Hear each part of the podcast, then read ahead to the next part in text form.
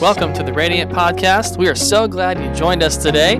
This podcast features messages, interviews, and discussions from Radiant Church located in Seneca, South Carolina.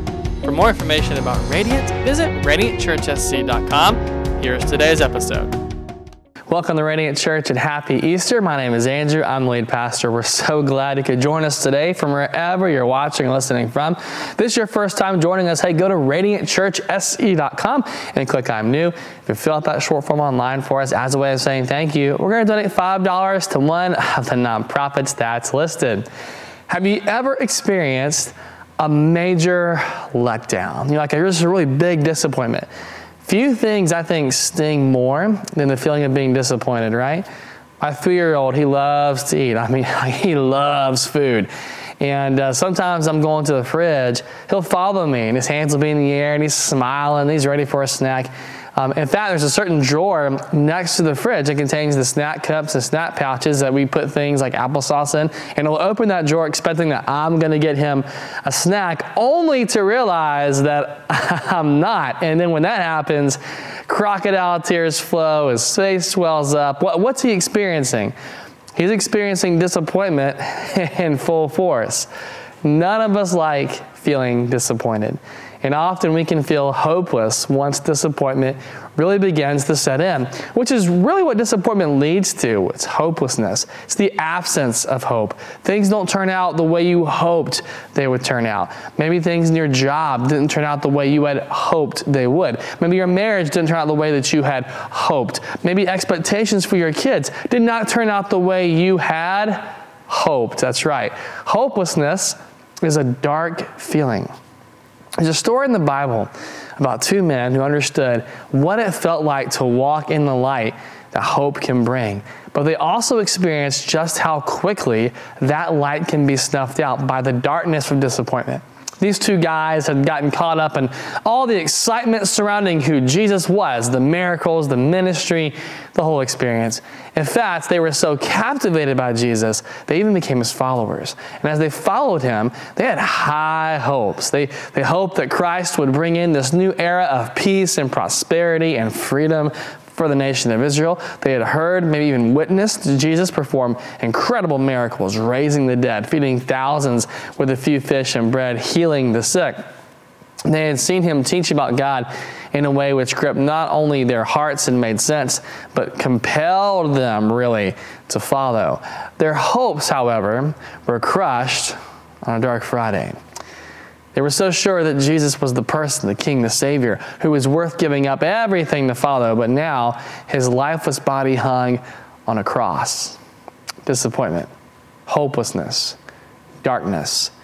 It set in for these guys as they turned their backs on the city of Jerusalem, the city where the light of their hopes had just been put out by the darkness of disappointment. Jesus was dead. And with him were all their hopes and all their dreams. Fear gripped his followers. Despair engulfed them. No one really knew what to do next. Some actually hid in rooms behind locked doors in the city. But these two decided to go back home to a little town called Emmaus. And as they set out on their journey, a stranger comes along. Mood changes everything. Luke 24, verse 13. Check this out. That same day, two of Jesus' followers were walking to the village of Emmaus, which is 7 miles from Jerusalem. And as they walked along, they were talking about everything that had happened. They talked and discussed about these things. Jesus himself suddenly came, and he began walking with them. But God kept them from recognizing him. Look at that.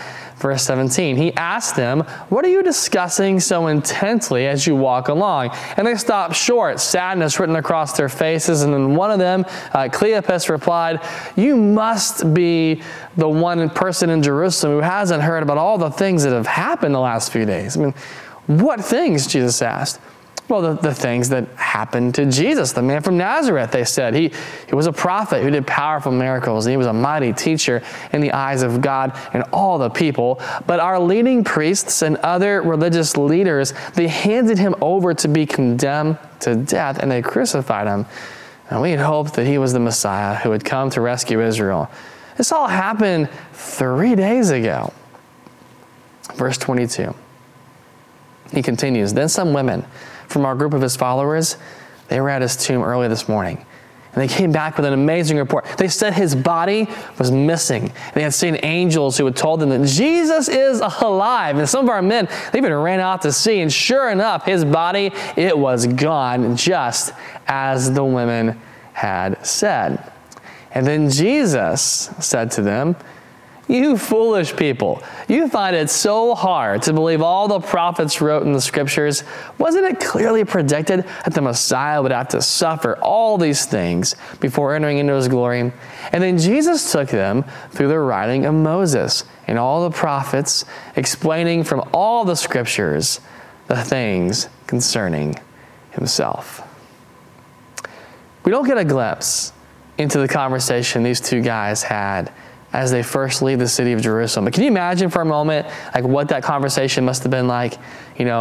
I just don't get it. Jesus had all these things to say about bringing us into God's kingdom and how he was the one who would get us in. And now look where that's gotten him. Like, he's dead.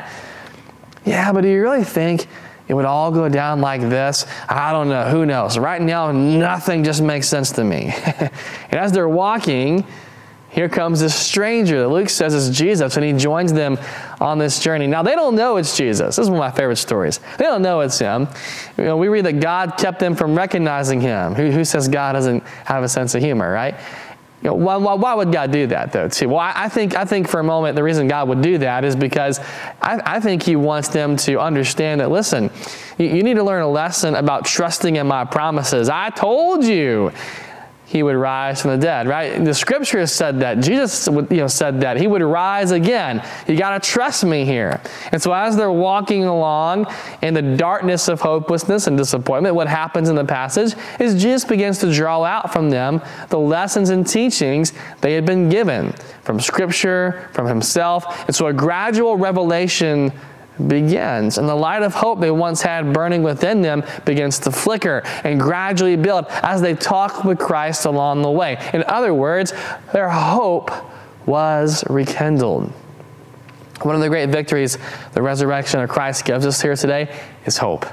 If you're struggling with disappointment, if you're walking in the darkness of hopelessness, you can change that today. You can have hope rekindled in your life. Christ rose from the dead to give us hope. He rose from the dead to give us victory where we only feel defeat. He rose from the dead to forgive us where we all went wrong. He rose from the dead to give us life where there is only death. When Jesus rekindles your hope, he becomes the light which shatters our darkness.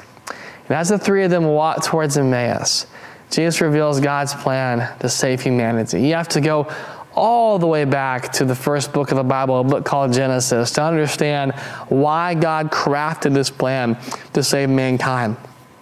Everything in the beginning was perfect. It was as it should be. There's a Hebrew term for this, by the way. It's called shalom. Shalom is the state of things as God intends them to be. Perfect harmony, perfect peace.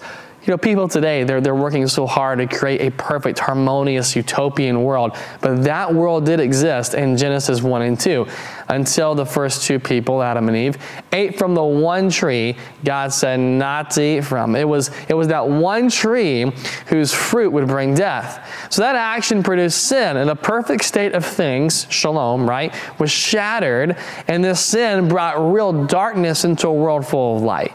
And it separated man from God. So the only connection humanity had with God came on an intimate level anyway, came through a handful of people who were privileged to enter God's presence one time a year on the Day of Atonement. And on that day, a single animal representing all the people of Israel would be sacrificed as a payment for the people's sin. Well, Jesus' death not only became the payment for humanity's sin during his lifetime, it became the final payment for your sin, for my sin, the sin of every person who's ever walked this planet. His death on the cross forgave us, but his resurrection from the dead, it restored us. Jesus' resurrection allows us to have a renewed relationship with God. When Christ died, we read in Luke 23, a great earthquake hit, and the curtain in the temple to this place called the Holy of Holies, it was torn apart. Remember how I said the priests experienced God's presence, right? Only the priests, and it happened one time a year, and only one could go in and experience it. Well, the Holy of Holies is where that took place. And when Christ died, that curtain, which was several inches, maybe even feet thick, it tore apart in an almost very symbolic way. Because no longer would you have to go through a middleman to connect with God. Now, because of Jesus' death and resurrection, you can go to God yourself. You can have a relationship with God on a personal level, the way that He intended all the way back in Genesis. The story continues with the men arriving into town. Look at verse number 28. Now, by this time, they were nearing Emmaus and the end of their journey. And so Jesus acted as if He were going a little further, but they begged Him, hey, stay the night with us. You know, it's getting late. So He went home with them. And as they sat down to eat, He took the bread and He blessed it. And then He broke it and gave it to them. And suddenly their eyes were open and they recognized Him. And at that moment, He disappeared.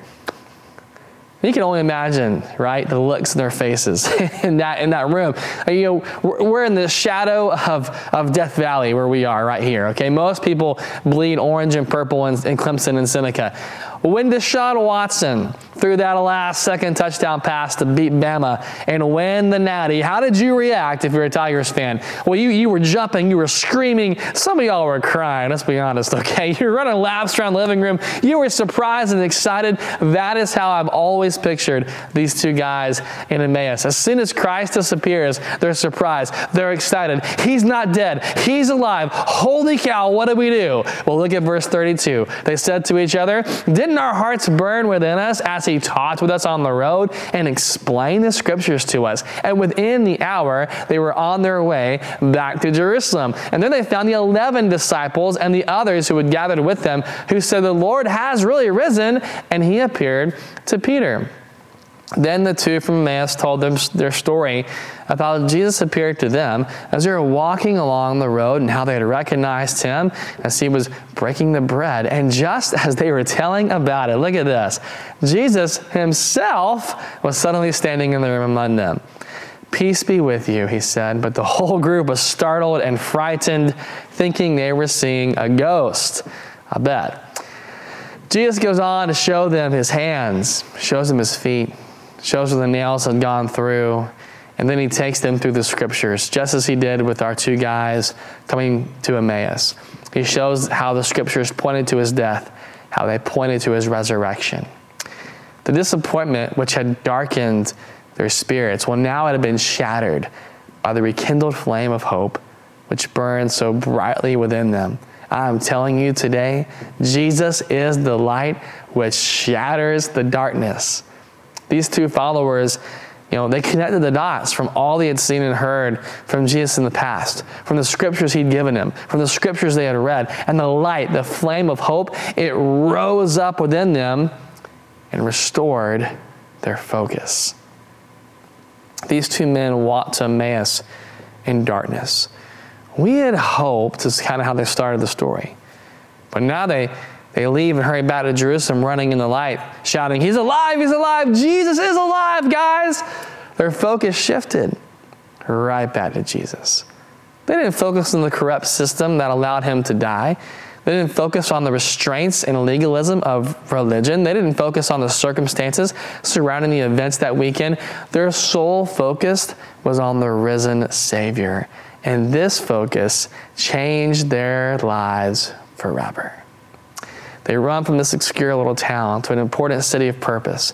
The resurrection of Christ, you know what it does? It rekindles our hope. It renews our relationship. It restores our focus. But in doing so, the resurrection also brings us to a place of purpose. My life has meaning because Christ rose again. My life has purpose because Jesus lives, because His resurrection proves to me God's promises are true, and God's promises are working for the good for those who follow Him. The resurrection, it's a game changer. I love Easter because Easter is the ultimate story of hope. Can I ask you just a personal question today? Why are you watching? You know, why are you listening? Is it because Easter is around, you got to do the religious thing to kind of check that box off, you know? Easter doesn't have to be, and really it shouldn't be, another notch in your tradition. I want you to get introspective for a moment. Isn't there a part of you tuning in here right now because you have or you desire hope? You're hoping there's some element of truth to this God thing, to this Easter story about a man named Jesus who died and came back to life a few days later. You're hoping maybe today it's all going to come together for you, that you can understand the power of the Easter story. You're hoping there's a chance your life perhaps takes a big U-turn in the right direction. But what's prevented you from merely hoping this story is true, from hoping it has the power to change you, to believing the power of the resurrection can change you? At any given church, if you were to walk in on a Sunday, you'd find story after story of rekindled hope, renewed relationship, and restored focus. You'll find people who've spent time in prison, who've gone through messy divorces, who were unabashed atheists, and those who grew up in church. You know the one thing they all have in common? Jesus. The power of the resurrection changed their lives, and it can change your life forever too. So what if you gave following Christ a chance today? What if you left this Easter message differently? What if you allowed the power of the resurrection to change your life? Well, you can have rekindled hope. You can have renewed relationship. You can have restored focus in your life today. You can move from darkness to light. You can discover your purpose. You just have to make the decision to begin the incredible journey of faith. And my prayer is that God will open your eyes in this very moment, that your hearts will burn within you as you discover this new life in Christ. So that's you today. Here's what I want to do. I want to say a prayer for you. In fact, it's a model prayer, meaning I want you to say something similar as I'm praying. You can repeat the same words I'm repeating, or you can just say them in your own words, your own way, but say them along with me here if you're ready for a life change. Lord, thank you for sending your son. Thank you that he came and died for us so we could be free. God, I pray for those today who are wanting to have a change in their life, saying today's the day I need to try Jesus. I need to give this a shot. Lord, I pray you would forgive their sins. That's the first thing you want to pray for. God, forgive me. Forgive me for the wrong that I've done. Forgive me for the sin I've committed. I've done things, Lord, that I'm not proud of. I've done things that have gone against your standards and who you are. And I know that I can't make myself right. I can't clean myself up. I can't do this on my own. That's why I need you.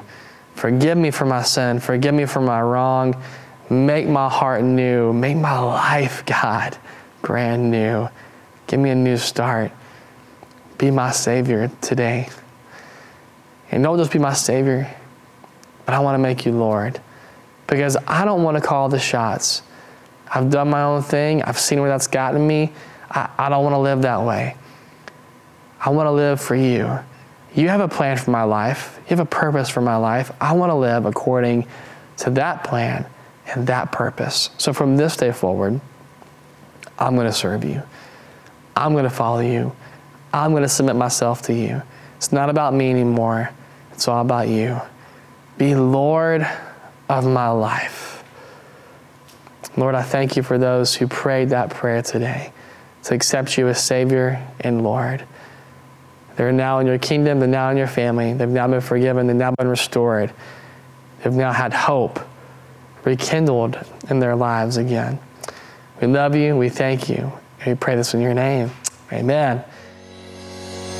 Thanks for listening. If you have any questions or would like to reach out to us, you can do so by emailing us at media@radiantchurchsc.com, or visit one of our social accounts on Facebook, Instagram, or YouTube. If you like what you heard today, subscribe to our podcast so you don't miss any future episodes, and give us a 5-star rating on the podcast platform that you listen to. We hope you have an amazing rest of your day.